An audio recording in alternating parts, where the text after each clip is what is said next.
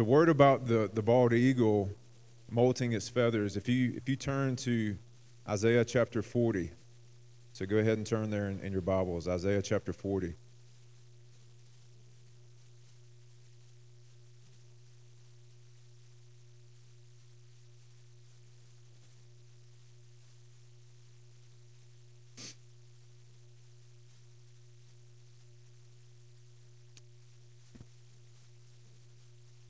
And so the, the, this bald eagle ties in with Elijah, and I'm going to connect the two. But in Isaiah chapter 40, starting in verse 28, it says, Do you not know? Have you not heard? The everlasting God, the Lord, the creator of the ends of the earth, does not become weary or tired. His understanding is inscrutable. How many of y'all, the Lord ran you down? You got tired first before the Lord got tired of you. Got tired. That was me. Like I kept, I kept trying to run, and I look back behind me, and Jesus is still at 100% energy. You know what I'm saying? He's just like, I can do this forever. But you're going to get tired. And just the sooner you get tired of your own strength, then, then that's as soon as I can help you and you can experience my strength. And so he doesn't he doesn't grow weary, he doesn't grow tired. Verse 29, he gives strength to the weary, and to him who lacks might, he increases power. How many of you have felt powerless before in your life? Well, he's saying when you feel powerless, he will give you power. He gives you the power to overcome. Verse 30 Though youths grow weary and tired, and vigorous young men stumble badly. He's saying no matter how strong you are in your own strength, you still stumble. Yet those who wait for the Lord will gain new strength. They will mount up with wings like eagles. They will run and not get tired. They will walk and not become weary. And so, this phrase, mount up with wings like eagles, in the Septuagint, which is the Greek version of the Old Testament, it says, You will grow feathers like the eagle. And so, what eagles do is when, when they're weak and um, they're ready to die, they'll start shedding their feathers. And they'll go into a nest and they get close to the point of death. And if when their feathers grow back, they have because their old feathers actually can't. They're like used up, like they don't work as well. You can't fly as high. And so they'll grow new feathers, and they'll they'll fly and they'll renew their strength. And, and so this is what the Lord's saying to us is like it's time to to be willing to die. It's time to shed old things off, and it's time to grow new feathers. And the, and the and the eagle goes back to its nest and I just feel like it's a picture of every God is calling all believers back to the secret place, to his bosom, to his home, to his presence.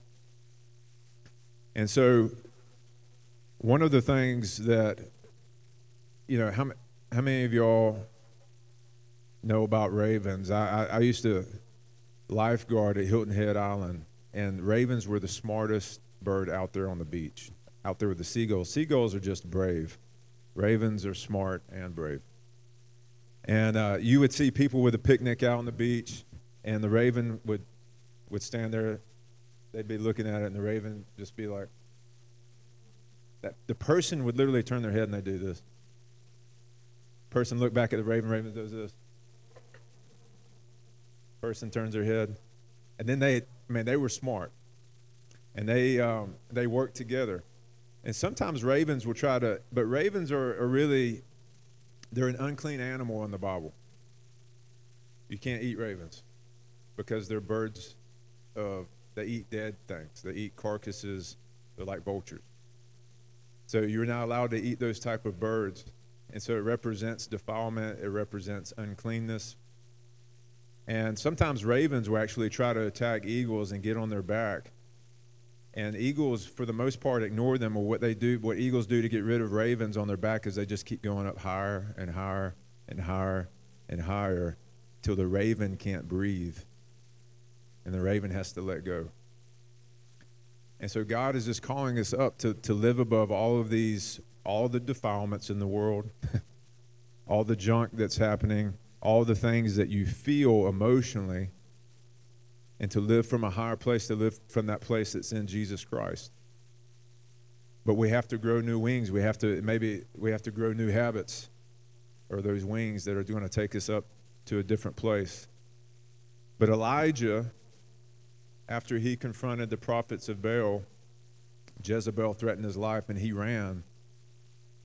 And he went, he got to a tree and was ready to die. He was just in the shade of the tree. He says, Lord, it's, it's been enough for me. Just take my life.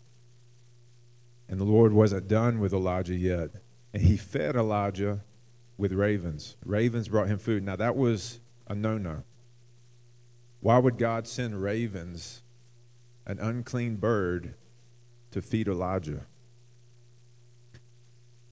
I think the reason is is that God it's a picture of God uses all things for the good and what he calls clean is called clean. And so just as Jesus touched the leper and, and made him clean, in the Old Testament, a leper touches you, you gotta be quarantined for seven days. But with Jesus, when he touches, when the leper comes to him, he touches the leper and the leper is made clean.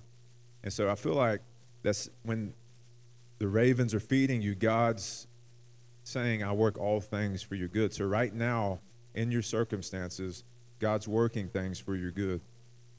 The, the plans of the enemy that have tried to come against you, they're actually going to feed you. God uses that type of thing to actually feed you and make you stronger and to build you up. And so you have this, uh, this spirit of Elijah. And I want you to turn to uh, Malachi chapter 4.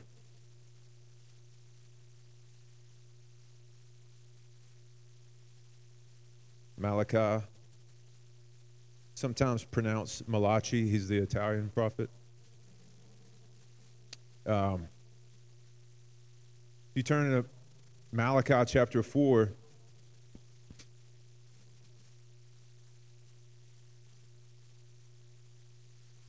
says, for, for behold, verse 1, the day is coming burning like a furnace. This is talking about when Jesus is coming back, right? How you know? We know we're at least one day closer to Jesus coming back than we were yesterday, right? So the day is coming burning like a furnace, and all the arrogant and every evildoer will be chaff. And the day that is coming will set them ablaze, says the Lord of hosts, so that it will leave them neither root nor branch. But for you who fear my name, we've been talking about the fear of the Lord, right? Remember, I said I was going to start a series, and I, I, I yet have not completed another series. I'm just going to not, if I ever do a series, I'm not going to tell you, all right? Because every time I tell you, hey, I'm going to do a series, it gets blown up. But anyways, but we've been talk, we have been talking about the fear of the Lord. But for you who fear my name, the Sun of Righteousness will rise with healing in its wings. Now, it's making a distinction between two people, two types of people in this verse, right? It says, For those who fear my name, the Sun of Righteousness will rise with healing in its wings. And you will go forth and skip about like calves from the stall. So you're going to be made whole, and there's going to be everlasting joy upon you. You will tread down the wicked for there will be ashes under the soles of your feet on the day which I'm preparing. So you're going to be trampling over your enemies. Remember the law of Moses, my servant, even the statutes and the ordinances which I commanded him in Horeb for all Israel. Behold, I'm going to send you Elijah the prophet before the coming of the great and terrible day of the Lord.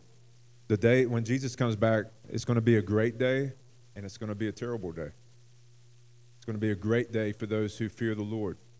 And it's going to be a terrible day for those that don't know the Lord, that don't fear him. Behold, I'm going to send you Elijah the prophet before the coming of the great and terrible day of the Lord. He will restore the hearts of the fathers to their children and the hearts of the children to their fathers, so that I will, I will not come and smite the land with the curse. And so there is the spirit of Elijah, scripture tells us, is going to come before Jesus comes back. It's going to, it's going to forerun, just like John the Baptist had the spirit of Elijah on him, as it says in, in Luke. He was the forerunner of Jesus' first coming. But now it's going to be a, a whole company of people that carry the spirit of Elijah that's going to forerun before Jesus' second coming. And we're in that time right now. I've been praying for us, I've been praying for myself that we would carry that spirit of Elijah that turns the hearts of the fathers back to the children. Is there anything, and mothers are included in this, but is there anything more important than children and parents turning their hearts back to one another? I, I say if you have healthy families, like 90% of parachurch ministries go away. Like you, pre- you pretty much would be left with outreach, outreach ministry. Not that our, anybody's parents are perfect or anything like that, except my kids. Uh, but um, so, so, so the spirit of Elijah is actually is a fathering spirit. And I want you to turn to 1 Kings chapter 18. So, what does a fathering spirit look like? Well, let's look at the people who, who walked in that. Let's look at Elijah. 1 Kings 18.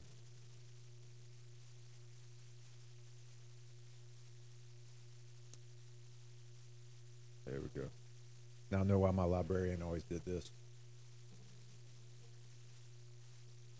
Yeah. And so I'm going to tell you some of the story. We'll read a few of the scriptures. But Elijah has asked for a showdown with the prophets of Baal. We're probably a lot of you are probably familiar with this story.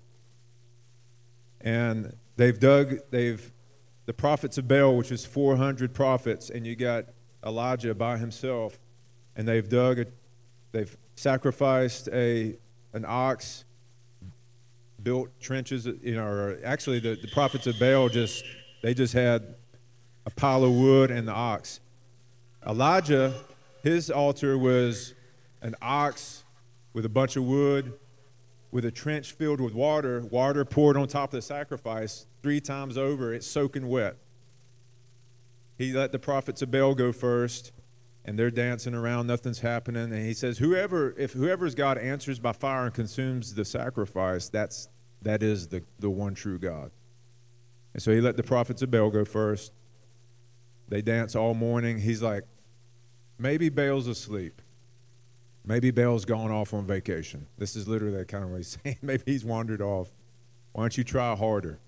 And so they start cutting themselves and they mutilating themselves, which is a demonic manifestation as well. And so they eventually they do it all day, they do it all day, nothing happens. And then Elijah says, All right, it's my turn. And he, he prays to the Lord, and the Lord sends down fire and consumes the whole sacrifice and even burns up the dirt around the altar. And so then he he goes and he, he slays all the prophets of Baal. And so in verse 21 it says Elijah came near to all the people. So you have all of the all of Israel is watching this showdown. It's like the Super Bowl all of Israel is gathered around to watch this showdown between Elijah and the prophets of Baal. Because what they were doing is they were mixing up their, their worship. They're like, uh, we'll, we'll worship the Lord, and then, like, we'll go over to this high place and we'll worship Baal, and then we'll sleep with the temple Baal prostitute, and then we'll go to the temple of the Lord and offer sacrifice. They were, they were trying to do both. And how many of y'all have lived that life where you try to do both? I have. It doesn't work. It doesn't work for God, doesn't work for you. In verse 21, Elijah, he came, he's looking at Israel. He says, How long will you hesitate between two opinions? If the Lord is God, follow him. But if Baal, follow him. But the people did not answer him a word. And I believe that this is the question right now for the church is how long are we going to hesitate between two opinions? How long? If God, if, if He is God, if He really is God, then we need to follow Him. We need to give everything to Him. I, I, read this uh, quote by Ben David Fitzgerald, and he says, Nothing says, I love you. To, I, or he says, Nothing says, I love you, Jesus, like obeying Him. Nothing says, I love you, Jesus, like obeying him. And Jesus said that. He says, If you love me, you will obey my commandments. Graham Cooke, they had a man years ago in their church who was uh, having sex with his girlfriend, and they, they said, Listen, man, hey, this isn't what God desires for you. He's like, Well, God loves me. God will forgive me. I don't really think what I'm doing is that big a deal. He's like, No, this, this, this is a big deal because God says not to do it. It, you know, they went through all the reasons why what it does to you before marriage. He's like, Well, he's like, I love Jesus. And Graham said, No, you actually don't. Because if you did love Jesus, you would turn away from this. And that's what, this is what Elijah is saying right here. And so there's people who, they're, they're riding the, the fence of faith, and, and like we're coming to, we need to choose the Lord today. Just as, as Joshua said, as for me and my house, we will serve the Lord. I forgot, I got, I got slides up here.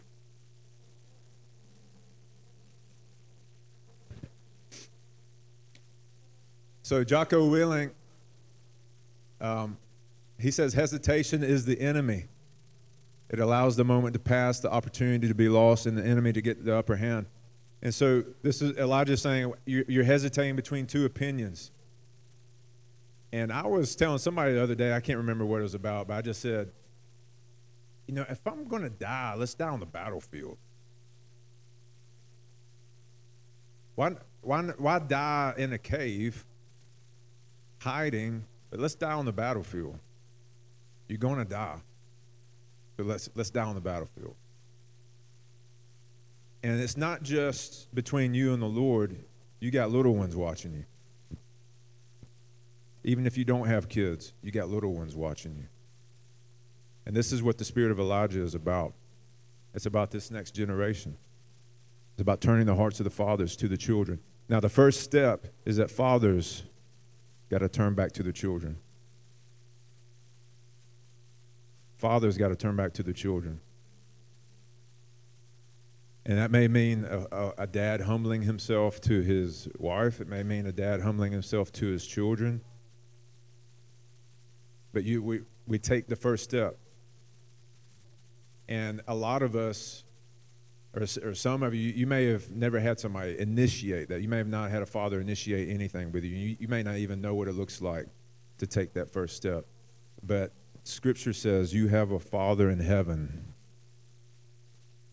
You have Holy Spirit who teaches you the ways of Jesus. And when you ask Him to help you, He will help you. That's what Holy Spirit does. He's the helper. And so it's the Spirit of Elijah, it starts with fathers taking the first, the first step. Now, I want you just to know as there, there is war on fathers. You are the tip of the spear for warfare and being on the offensive. And I've gone through this before, but I just felt like we needed. This is an example of this was a national organization of women and by the way, sometimes when you preach, you have to clarify what you're not saying. I'm not saying women are uh, less than men and, and wives have a lesser role than fathers in the in the house. I'm just saying they have dif- they have different roles, right? Just like if you're on a on a team, the catcher has a role, pitcher has a role, and so on. You get what I'm saying. So there's this national organization of women founded by a woman named Kate Millett, who was a Marxist feminist. Okay? And so obviously, when you talk about radical feminism, it's, it's, it's, at, the, it's at the cost of demoting men and fathers, of casting it down, where, instead of just empowering women and empowering men. And so there's a, there's a difference there. So the radical feminism is tries to exalt women alone as as elite, I guess you could say.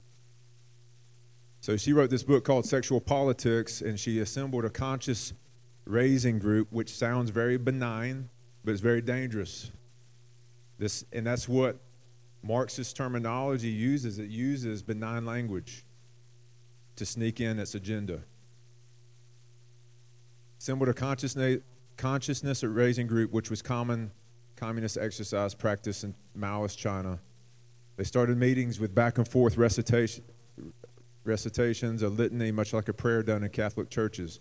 And so they would say, Kate Millett would say, Why are we here today? They would respond, To make revolution. What kind of revolution? The cultural revolution. And how do we make cultural revolution? By destroying the American family.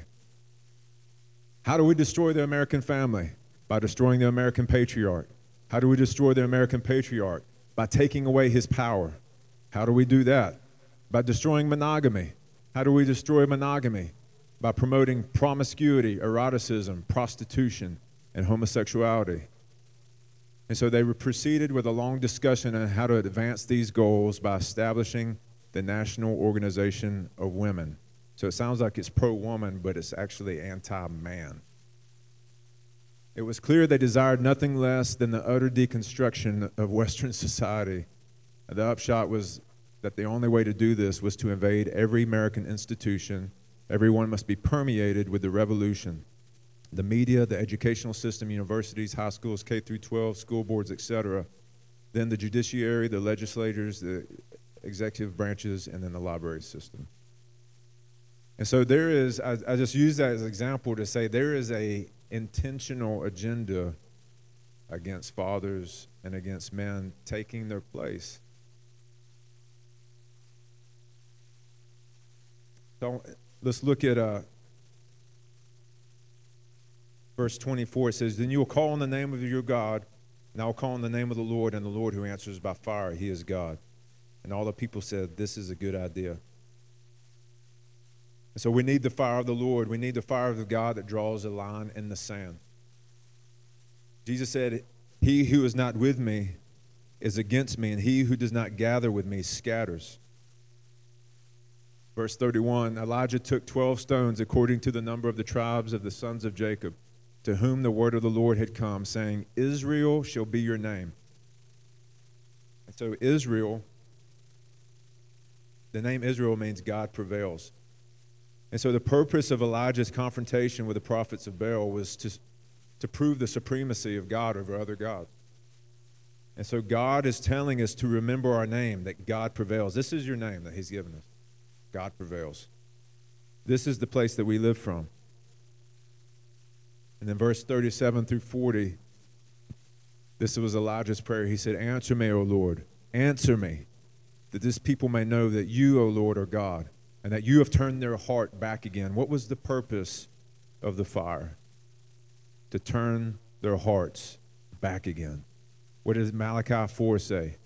To turn the hearts of the fathers back again to the children. Then the fire of the Lord fell and consumed the burnt offering and the wood and the stones. What does 1 Corinthians say about wood, stones, hay? It says all that.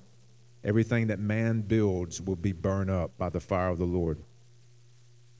This is a picture of God burning up our kingdoms so that only His remain. It's going to happen.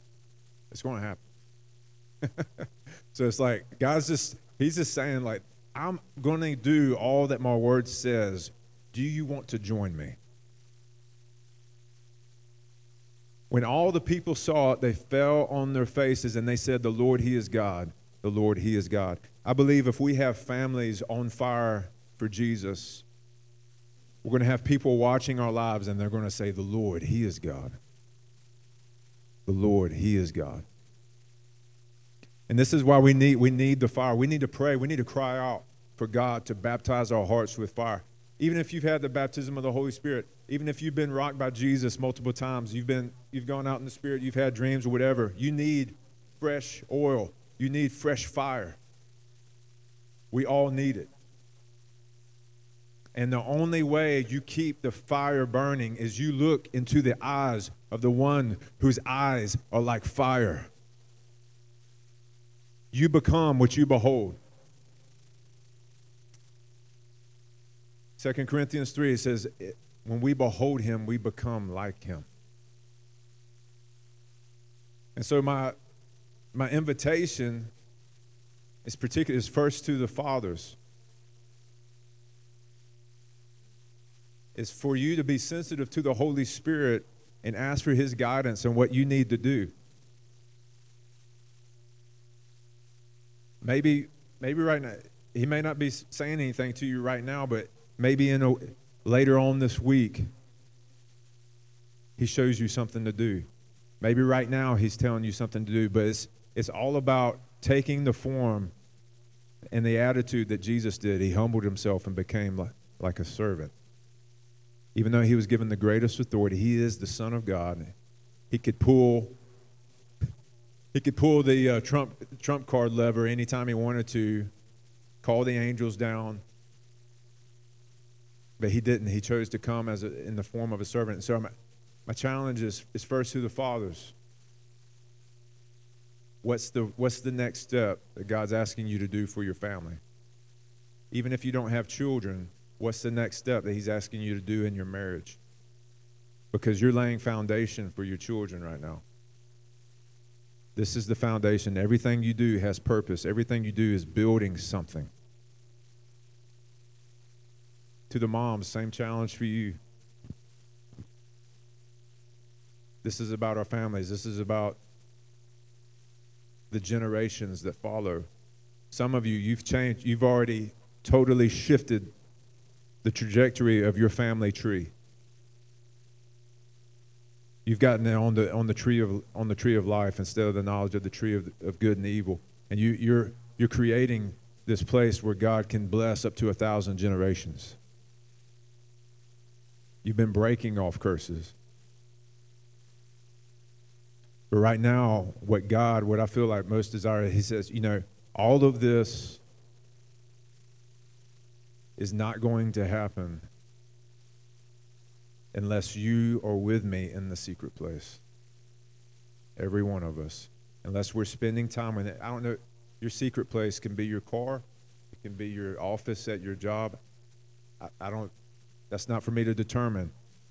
But your time with Jesus, where He pours oil on your head. You remember in Psalm 126, it says about, it says, how, ple- how beautiful and pleasant it is for brothers to dwell in unity is like oil on the head of, of Aaron going down his beard and over his robes. And so the, the way oil flows down and it starts with the head and everything that's under its authority.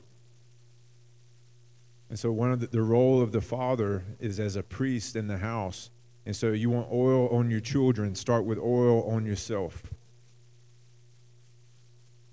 You want oil on your wife, start with oil on yourself.